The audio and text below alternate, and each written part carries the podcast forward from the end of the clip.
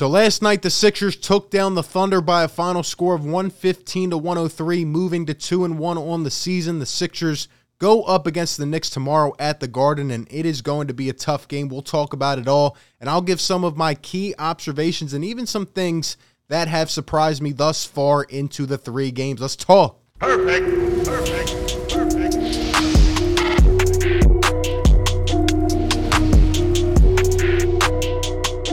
What is going on, everybody? RB here. Welcome on into the show where we talk Philly sports every day. You know what to do. Drop a like, subscribe if it's your first time seeing me on this channel. Hit the bell so you get all the notifications anytime we drop content or go live. We've been doing live play by plays, we do call in shows, we do daily news coverage just like this. So help your boy out. Drop a like for the grind.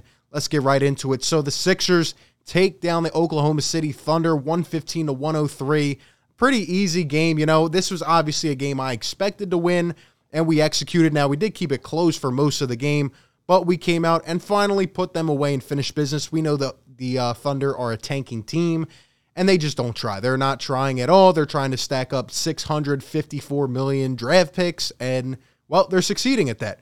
And the Sixers take them down.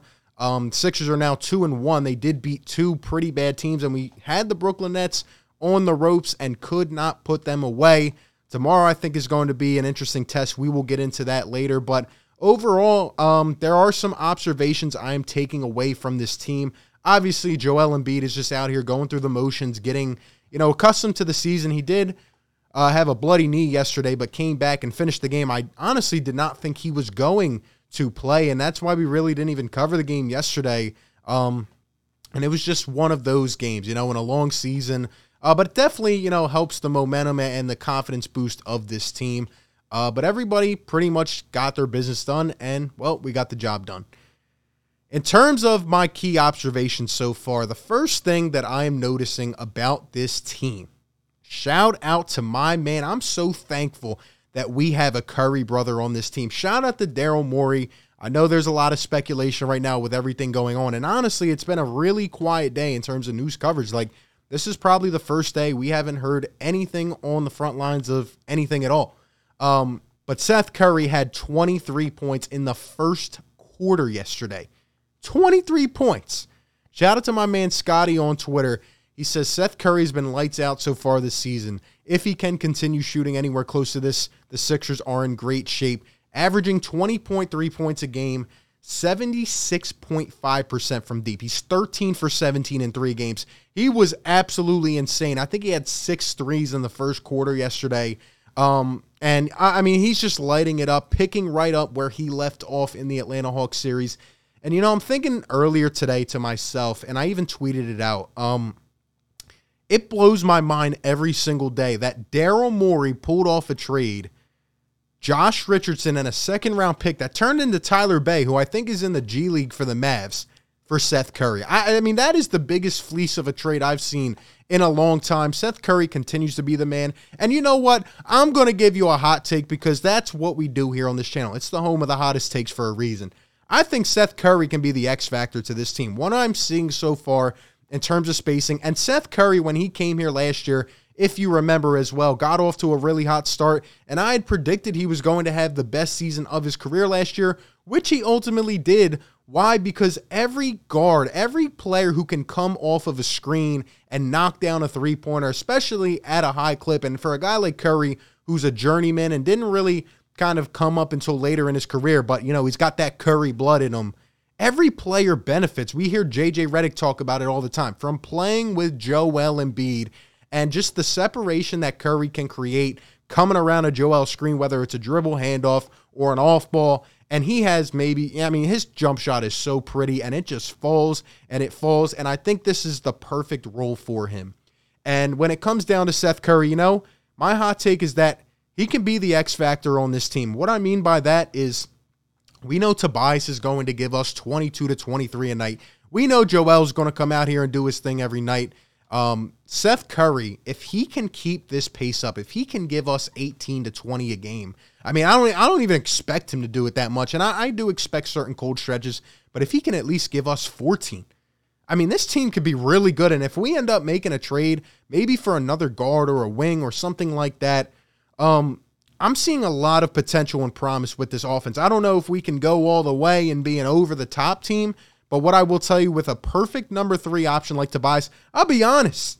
Even though we're asking Tobias to be our second option on this team, sometimes Seth Curry can be that on any given night. That's how good he is. And I think he's so underrated. And I think this role is the best utilization that he has had in his career.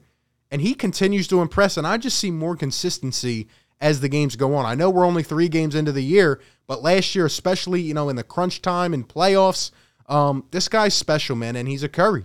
He's a Curry. Like Danny Green said in his uh, press conference yesterday, He's a Curry. He can cook up at any time, and that was a special performance yesterday. I'm really happy with what I'm seeing from Seth Curry. Here's a clip of him, just two of the threes from the first quarter. Look at this touch pass by Georges Niang. You see that space that creates there? I mean, it's absolutely beautiful. The stroke is amazing by Seth Curry. Look at this. Joel always passing out of the doubles, getting so much better. Curry getting hype at. He's literally looking at the bench after he shoots. It's amazing, man. I'm loving it so much.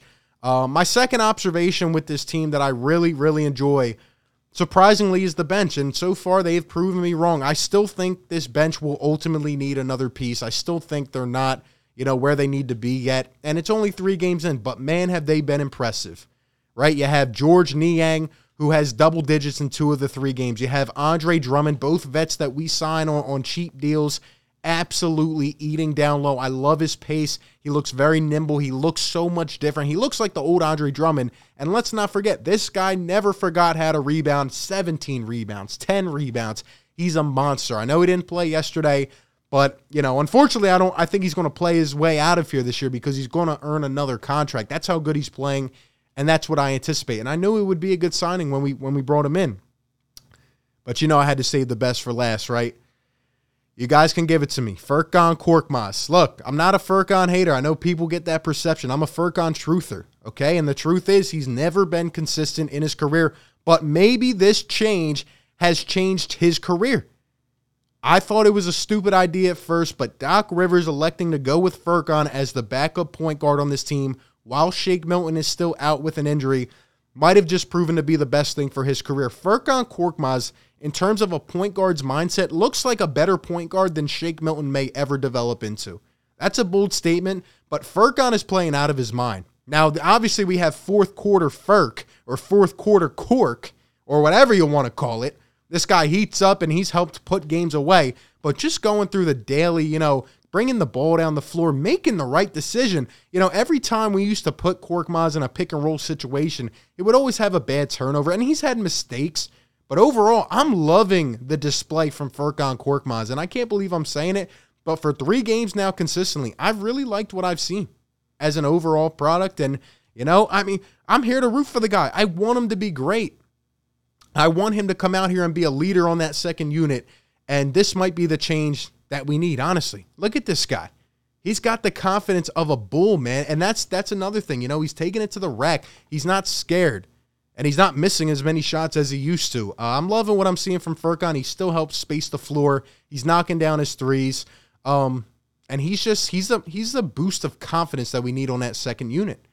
He really is, and I hope that we continue to play him as our backup point guard because I didn't think it would work, but there's just something about him. There's just something different. He's been working on his game, and his decision making is 10, 12 times better than I've ever seen in the past. So there you go. Furkan Korkmaz earns my respect thus far.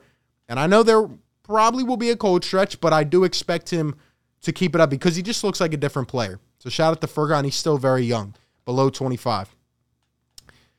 The other guy I wanted to touch on, and uh, my last observation is kind of more of a negative one. You know, I had to throw it in there.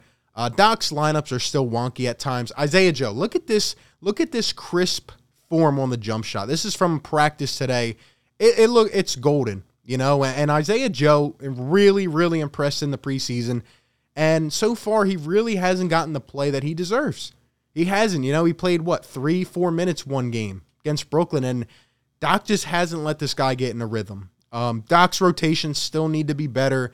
He needs to stop going with all bench lineups, and he needs to give a guy like Isaiah Joe a chance to prove himself and get in a rhythm because he can really be a quality player off this bench. I do believe that. I know he's young and Doc doesn't like to really rock with the young guys at all times, but you know what? I don't care.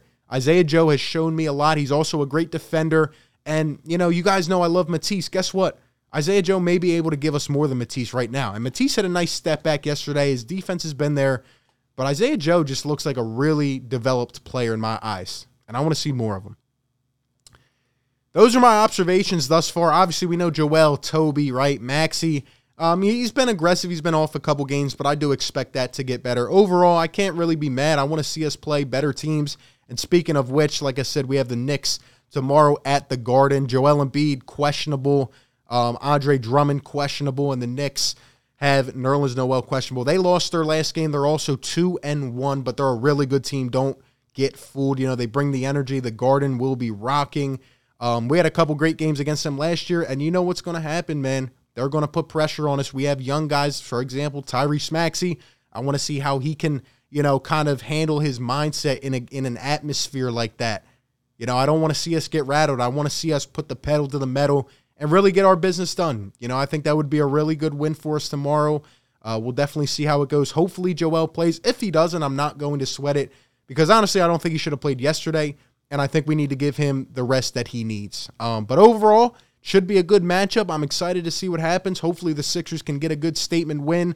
Uh, we probably, I mean, we pretty much should be three and zero, oh, you know. But let's get this win tomorrow, uh, handle our business, and the rest will follow, you know. But those are just my thoughts, observations thus far. Uh, Sixers and Knicks will be a really good test tomorrow, and I can't wait to see how it plays out. We are two and zero oh on the road. Let's see if we can make it 3 0. Those are just my thoughts. I want to hear from you. Let me know down below how you're feeling about this team so far and everything else that follows. Appreciate you guys so much for tuning in. Be sure to like, comment, and subscribe. And like always, I will catch you on the next one, man. Peace. Perfect. Perfect.